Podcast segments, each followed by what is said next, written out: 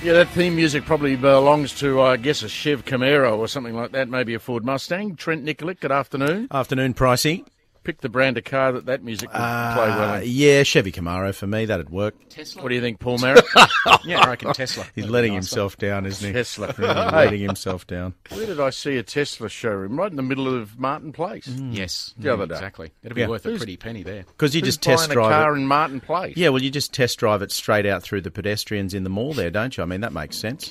Well, Paul's mate uh, Elon Musk still hasn't made a quid out of anything he's ever done, has Yeah, he? he's still Apart from struggling. He's selling not- PayPal. Now, can I? I'll just quickly defend something here. Amazon didn't turn a profit for the first twenty years, and that thing's worth a trillion dollars now. Okay. So, Uh, yeah. Well, you never know. They could be up for the same thing. And my theory is, if they do go out of business, you'll have a lineup of Apple, Microsoft. Someone's buy there to buy it. Yeah. Hopefully. How many? How much government grant money did Amazon get? Oh, I don't know. Yeah, we'll Probably look into bit. that. Yeah, probably not as much Hmm. as Tesla. how much does South Australian government give Elon for his giant battery? Well, have they used it yet? What's the? Yeah, I don't know. I don't know. It's Who would there. I don't know whether they're using it. Their power Someone goes me- out all the time in summer. They'll need it. Someone sent me a beautiful photograph today of an electric car charging point powered by a diesel a generator. diesel generator. I saw that one as well. I, I actually look. It's in full disclosure. I think that Oh is my in the God. states somewhere, but it's fantastic. It's Taking excellent, isn't it? Well, I did go to the, the snow this weekend, Falls Creek, uh, Oh, with the Jaguar I-Pace that I'm driving, and I charged it up there, and that was great because you get priority. I priority. thought you weren't allowed to take electric cars to the snow. No, well, you can, and they have a charging oh, hang on. Did you have to Hang take on. chains? Yes. Mm, have to have. No, but, uh, hang on, seriously, wasn't Yep. there some suggestion that you couldn't take electric cars into those sub-zero temperatures? No, well, um, in in the uh, Nordic countries where it's negative forty degrees, electric cars are actually quite popular in Norway, and they're in, in the northern parts of Norway where it gets really cold. Um, there's there's stacks of them there, but the problem is they're incredibly inefficient in those sub-zero temperatures. So I was getting probably two thirds of the range I would normally get the closer I got to the peak because it was actually too cold for the battery. So the battery ran out after 10 Ks or something. What'd you do then? Well, this is the problem. We had the CEO in the car, and he was driving, and I said, "Look, I might just need to ask you to just Back uh, off a little ease bit. off the Yeah, throttle yeah, because we yeah. need to actually get there. we need to make it. Yeah. What's the technical, why has that happened? Because it's so cold. It's, Yeah, the reason is The that- heater's using more power or something. yeah, the heater is actually being redirected into the battery. The battery needs to operate at a certain temperature band so that it stays. Uh, you can operate a battery in the cold, but you'll reduce the lifespan of it. So the car works to run a heater to heat the battery, and that, of course, saps energy from your available range.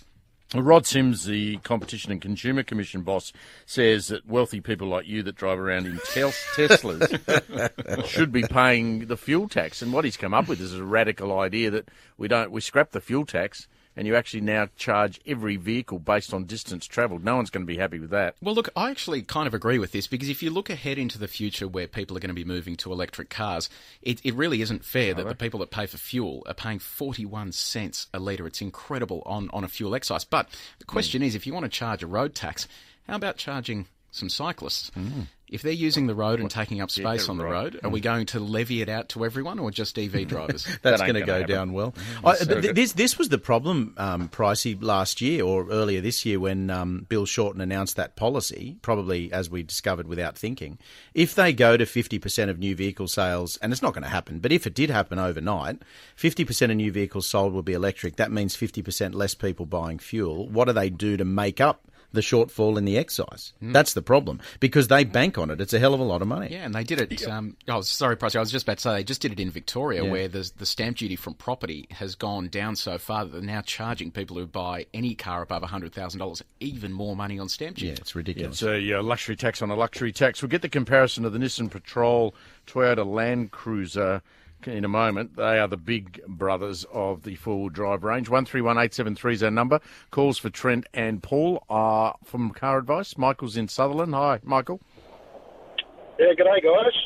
Hello, mate. I'm tossing up between a Hyundai i30, a VW Golf, and possibly even throwing a Corolla hybrid into the mix. Oh, they're a, they're a really nice mix of cars there, Michael. Um, look, for, for me, it's going to be probably uh, either the Hyundai or the Corolla. The new Corolla is fantastic. The only downside is the boot is quite small, and it's same with the rear seat space.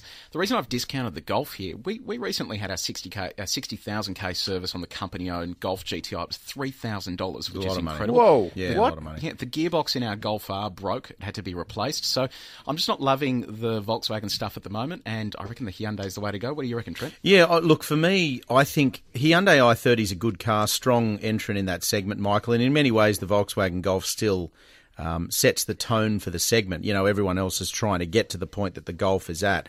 But for me, the newest entrant at the moment into that segment is the Toyota Corolla Hybrid, and I'm a big fan of it. As long as you don't need a huge boot, that's the one I'd be getting.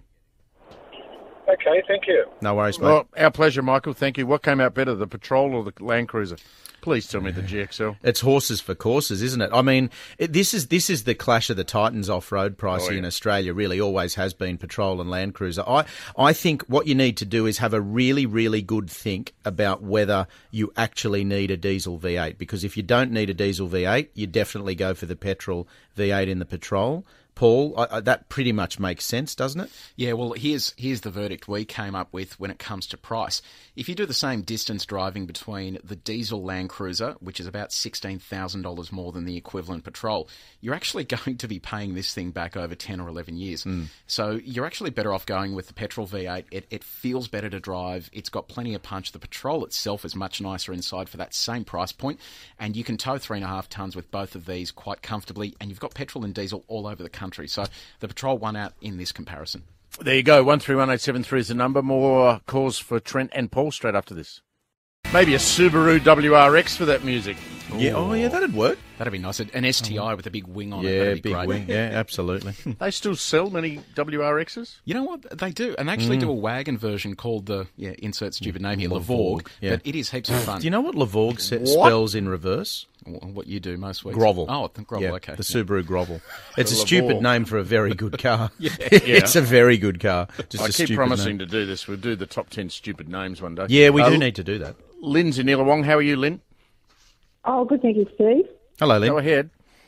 Uh, I have um, a Volvo V40 that I've been driving for four years, which I love.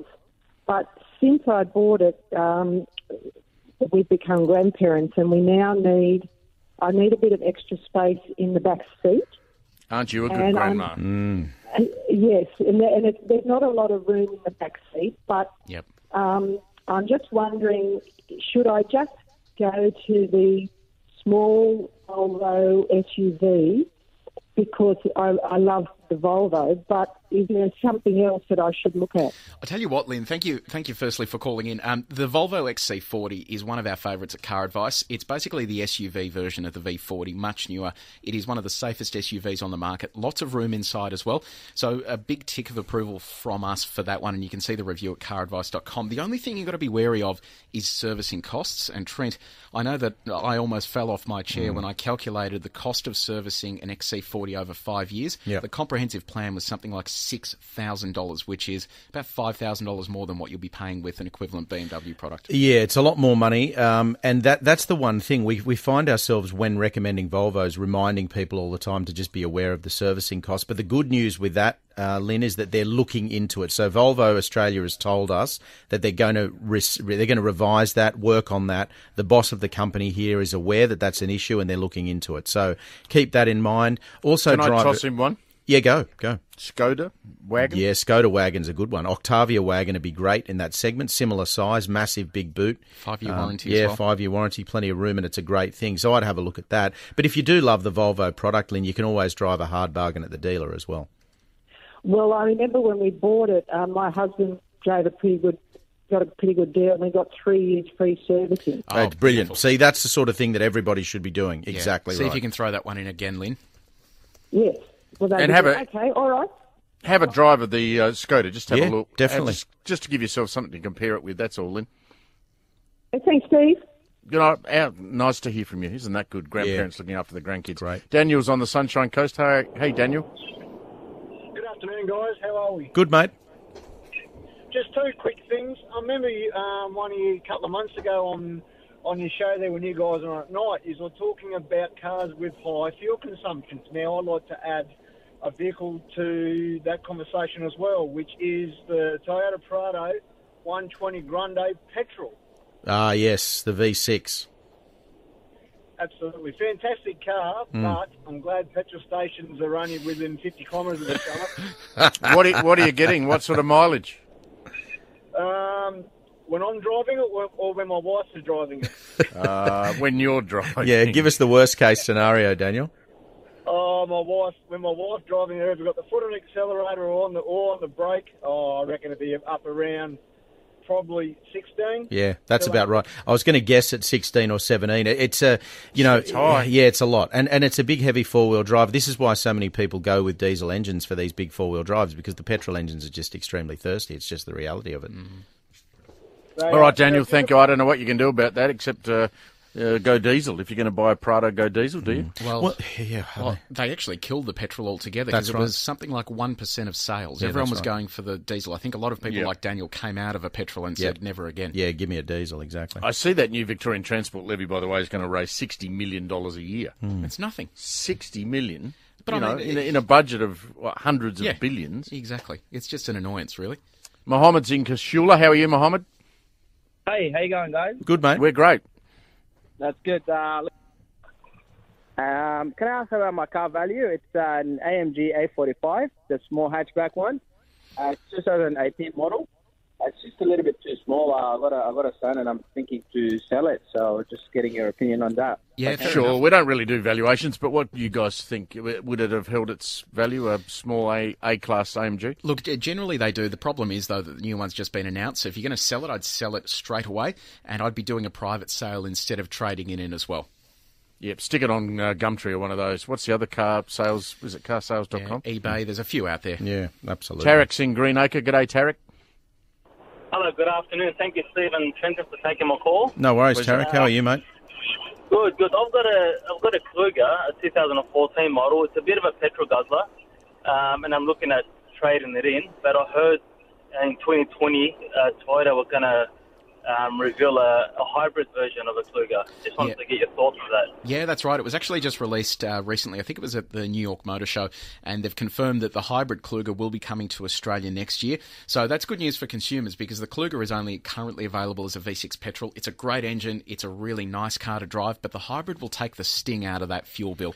And um, yeah, f- for all intents and purposes, it's a good thing. And incredibly popular in Australia. W- Tarek, I would assume, has bought it uh, as a family vehicle. Um, Yeah. You know, because a lot of people, yeah. Yeah, a lot of people are buying them with kids. They're very, very popular Seven for that. seats, yeah. So seven seats, plenty of room in the second row. So yeah, just hold on a bit longer, Tarek, and there'll be a hybrid one coming, mate.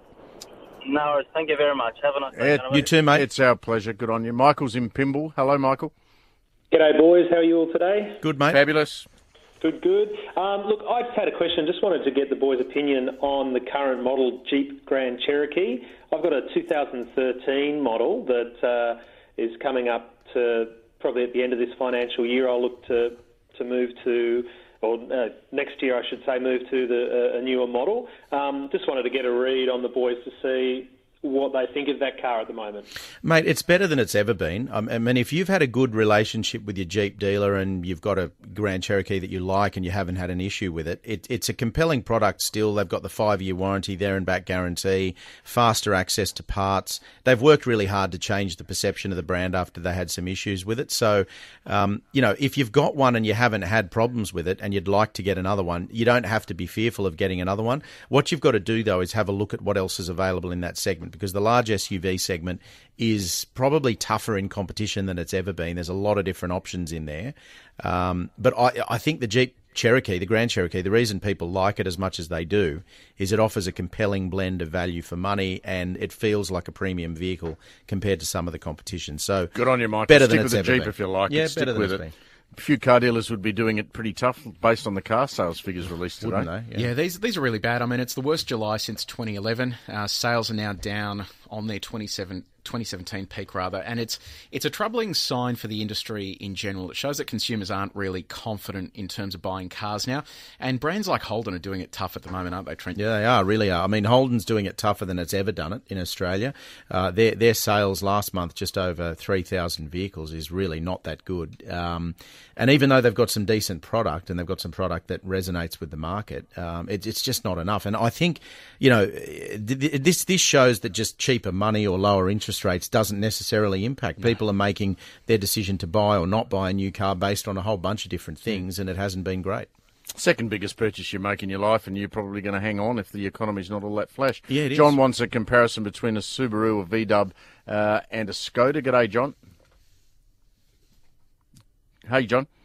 Yeah, good. Um, I'm looking at a, a family wagon, um, ideally to do on the odd, odd camping trip, but uh, a boot uh, in excess of 500 uh, litres. So I'm looking at the Subaru Outback, uh, the Volkswagen Passat Alltrack, and the Skoda models Octavia and the Superb. So I just wanted to get you a bit of a review, review of all those. Oh, I'll tell what you what, John. The one that stands out there for me is the Subaru Outback. It's a bit of a staple in that uh, I, am going to call it off road, but it's not entirely off road wagon segment. It sits a little higher off the ground. It's constant all wheel drive, and it is just fantastic to drive with all the latest safety gear and infotainment spec as well.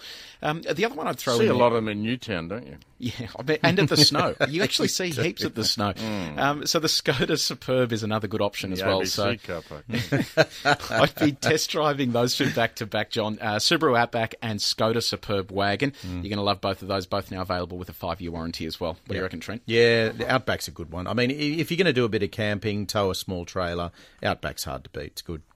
They are good. They are a very, very, very good vehicle. Uh, Dean's in Parramatta. G'day, Dean. How are you? Yeah, how are you, boys? Thanks for that for the show. Um, I'm just inquiring. I'm looking at buying a um, dual cab, and I um, I've looked at the Rangers and the Hiluxes and um, the Nissan Navara. Um, I've got my eye set on a, a really top of the range Nissan Navara 2.3 twin turbo. Yeah, what sort of driving are you going to do with it, mate? Are you going to tow a big heavy trailer or you know put a hell of a lot of weight in the tray? No, it's just it's just basically I've got grandkids. We just go camping, just yeah, just off road, maybe um, up and down Stockton Beach. Yep. Uh, make it easy, make it easy for you, mate. Go and buy a Navara. Yeah, mate, I've had a look at one I've had a look at one 2.3 twin turbo in Parramatta, and, you know, fairly with all the mods and cons on it. Yep, on it. that's the one, mate. Grab that. It's a good thing. It'll do exactly what you want it to do. Right, thanks, boys. No worries, on mate. You, Dean. There you go. That was pretty simple. Thank you, uh, Paul. Thank you, Trent. No, thank Talk you, to you mate. next Thank week, you, boys. mate. Caradvice.com, the world's best car advice website.